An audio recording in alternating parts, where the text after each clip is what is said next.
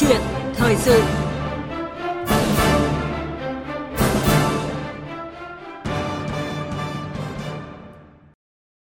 Thưa quý vị và các bạn, từ chỗ là vùng tâm dịch phức tạp nhất cả nước, thành phố Hồ Chí Minh đã trở lại vùng xanh toàn bộ, khôi phục lại hoạt động kinh tế xã hội.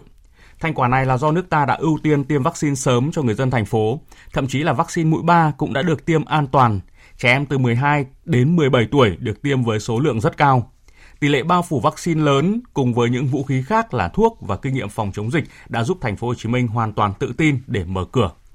Vâng và từ kinh nghiệm ở thành phố Hồ Chí Minh thì Thủ tướng Chính phủ Phạm Minh Chính đã yêu cầu tất cả các địa phương khác thần tốc hơn nữa trong việc tiêm chủng vaccine COVID-19, đồng thời phát động chiến dịch tiêm chủng vaccine mùa xuân bắt đầu từ ngày mai 29 tháng 1 đến 28 tháng 2 và phát động phong trào tiêm vaccine nguyên Tết để có cơ sở mở cửa an toàn phục hồi và phát triển kinh tế xã hội. Vậy chiến dịch tiêm vaccine mùa xuân có những điểm gì đặc biệt? Và trong câu chuyện thời sự ngày hôm nay, chúng tôi kết nối với tiến sĩ bác sĩ Phạm Quang Thái, trưởng văn phòng tiêm chủng mở rộng miền Bắc, Viện Vệ sinh Dịch tễ Trung ương. Quý vị quan tâm muốn gọi điện đặt câu hỏi về chủ đề này, à, xin gọi đến số điện thoại là 0243 934 1040. Bây giờ xin mời biên tập viên Hồ Minh Khánh. Vâng, à, cảm ơn anh Hùng Cường và cảm ơn à, bác, bác sĩ Phạm Quang Thái đã nhận lời tham gia chương trình của chúng tôi ngày hôm nay ạ.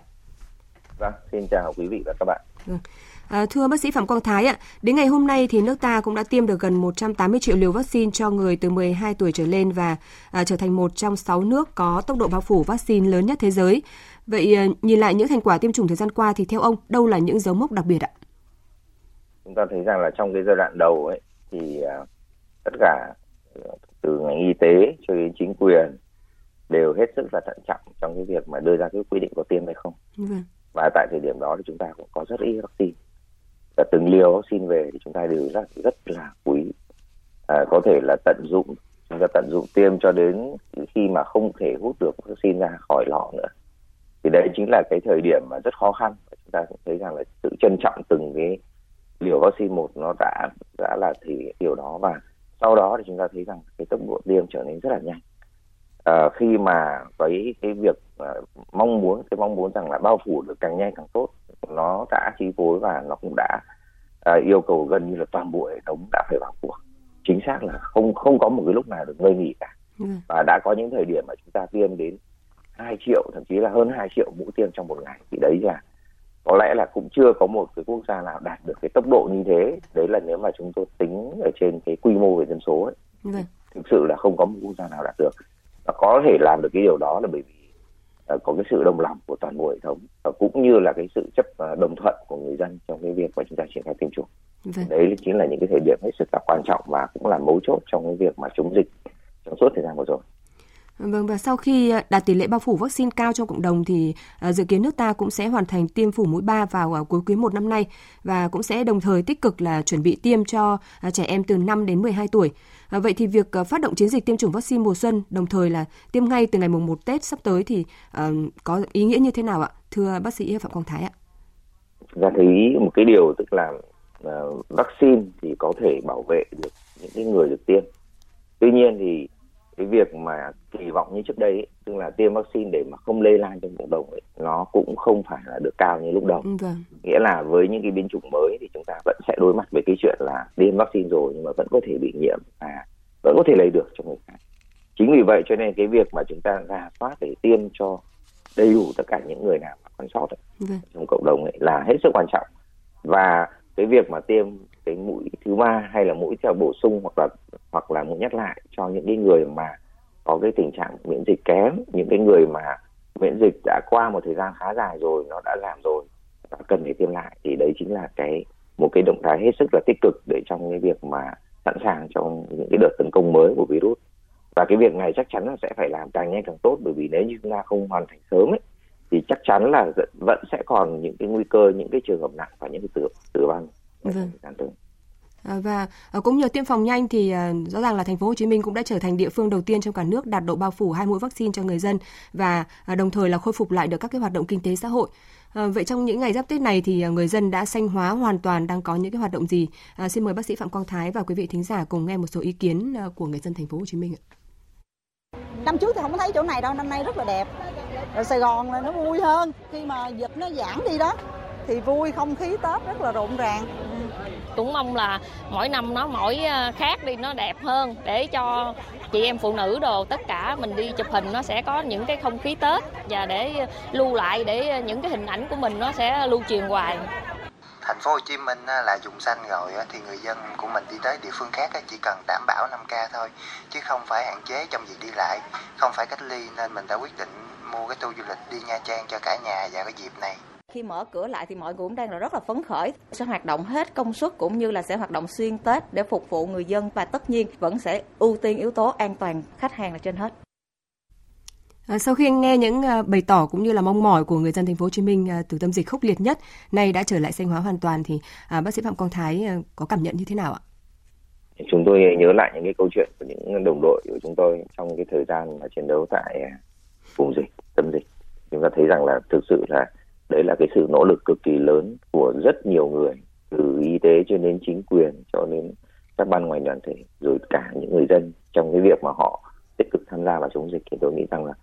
là để mà đạt được cái thành quả đó thì chúng ta cũng trả giá cũng rất là nhiều trong suốt thời gian vừa rồi. Vâng. và để tránh những cái câu chuyện tương tự như vậy thì bài học từ thành thành phố Hồ Chí Minh cũng đã giúp cho rất nhiều địa, địa phương trong cái việc mà à, tăng cường cái công tác phòng chống dịch rồi uh, tiêm chủng mở rộng và tiêm chủng vaccine Đấy, và cũng rất nhiều các hoạt động khác nữa vâng. thì mới chúng ta mới có thể như thế chứ không phải là chúng ta chỉ trông vào mỗi vấn đề thời gian. Vâng.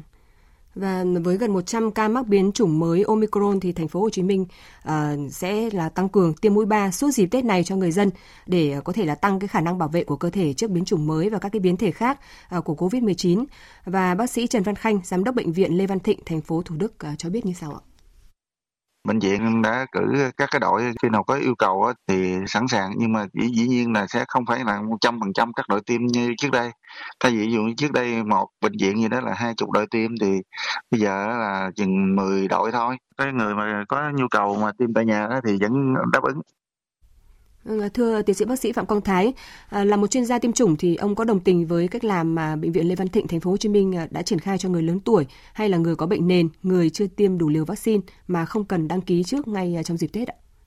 Ờ, chúng tôi nghĩ rằng là cái giai đoạn đầu ấy thì chúng ta sẽ phải rất là căn ke từng cái liều vaccine một. Cho nên cái việc mà chúng ta đăng ký là cái điều là gần như là, là tuyệt đối là chúng ta bắt buộc phải tuân thủ. Vâng thế nhưng mà ở giai đoạn này cái việc tuân thủ cái việc uh, hạn chế những cái hao phí vaccine ấy nó không quan trọng bằng cái việc là chúng ta tiếp cận và tiêm được cho những người mà khó tiếp cận. Ừ. đấy mới là điều quan trọng nhất. Và nhất là trong giai đoạn này thì cái cái số lượng vaccine chúng ta cũng không còn quá khó khăn như cái giai đoạn đầu nữa. Chúng ta vẫn đủ vaccine để có thể tiêm được tại nhà. Và trong trường hợp này thì chúng tôi thấy rằng là cái cách làm mà bệnh viện Lê Văn Thịnh Hồ Chí Minh cũng như là nhiều nơi địa nhiều địa phương khác kể cả Hà Nội cũng đang triển khai tiêm tại nhà và tiêm cũng được khá nhiều người uh, mà những cái người mà chưa tiếp cận được với vaccine trong giai đoạn trước ấy. Thì uh, rõ ràng đây là một thành thành công và chúng ta sẽ phải chấp nhận một cái tỷ lệ học phí vaccine nhất định. Ừ. nhưng mà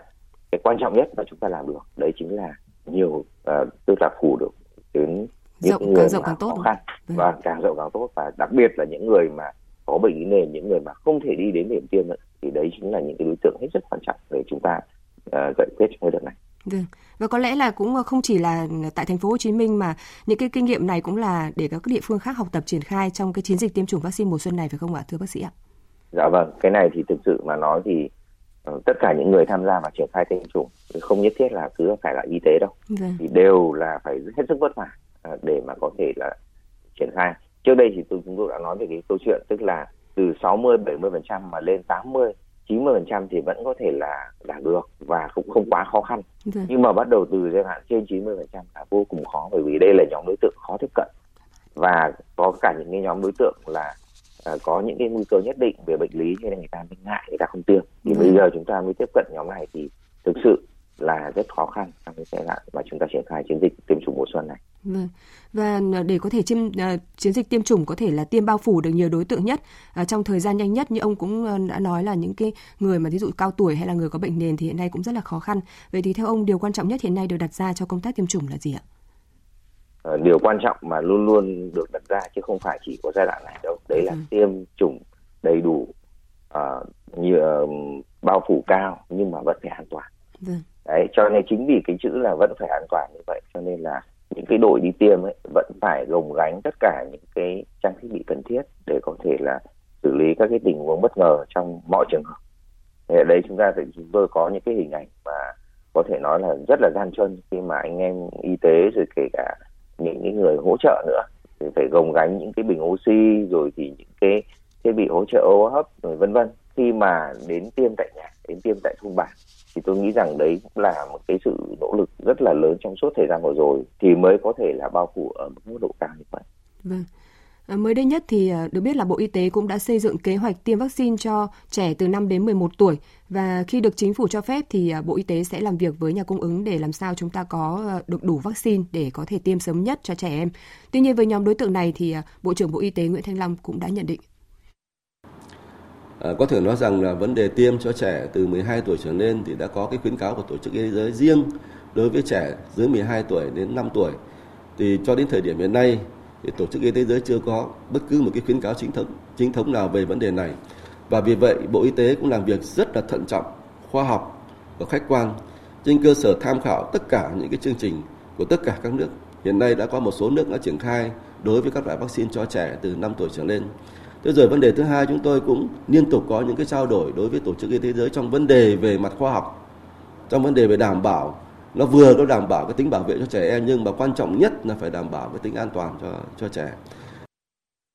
Vâng, tôi nghĩ rằng là đây là cũng là một cái vấn đề cũng là hay cũng là thông tin mà rất là nhiều quý vị thính giả, à, các bậc phụ huynh đặc biệt quan tâm. À, thưa bác sĩ Phạm Quang Thái, với các em nhỏ ở độ tuổi là từ 5 đến 11 tuổi thì có đặc điểm gì khác biệt mà trong triển khai tiêm phòng cần thận trọng và đảm bảo an toàn tối đa cho trẻ như à, Bộ trưởng Nguyễn Thanh Long, Bộ trưởng Bộ Y tế vừa nhận định ạ? Đây là cái nhóm tuổi nhỏ, có thể nói là kể cả có những em rất là nhỏ từ ừ. 5 tuổi. Thì với cái tuổi nhỏ như vậy thì trẻ em thường là cái cái khả năng mà tự chăm sóc bản thân nó sẽ không tốt bằng cái nhóm trên 11 tuổi. Vâng. Đó, vì chính vì cái lý do mà cái khả năng tự chăm sóc bản thân nó không bằng cho nên là trong những cái trường hợp mà chúng ta um, triển khai ở cái nhóm tuổi này phải hết sức thận trọng và đặc biệt là phải có cái người bảo bảo hộ những hoặc là bố mẹ của các em bé uh, theo dõi sức khỏe và kể cả y tế nữa cũng phải theo dõi sức khỏe để có thể là an toàn. À, sau khi tiêm chủng là có cái bất cứ vấn đề gì thì sẽ được ghi nhận. Vì chúng ta cũng đã thấy rằng là riêng với trẻ em ấy thì um,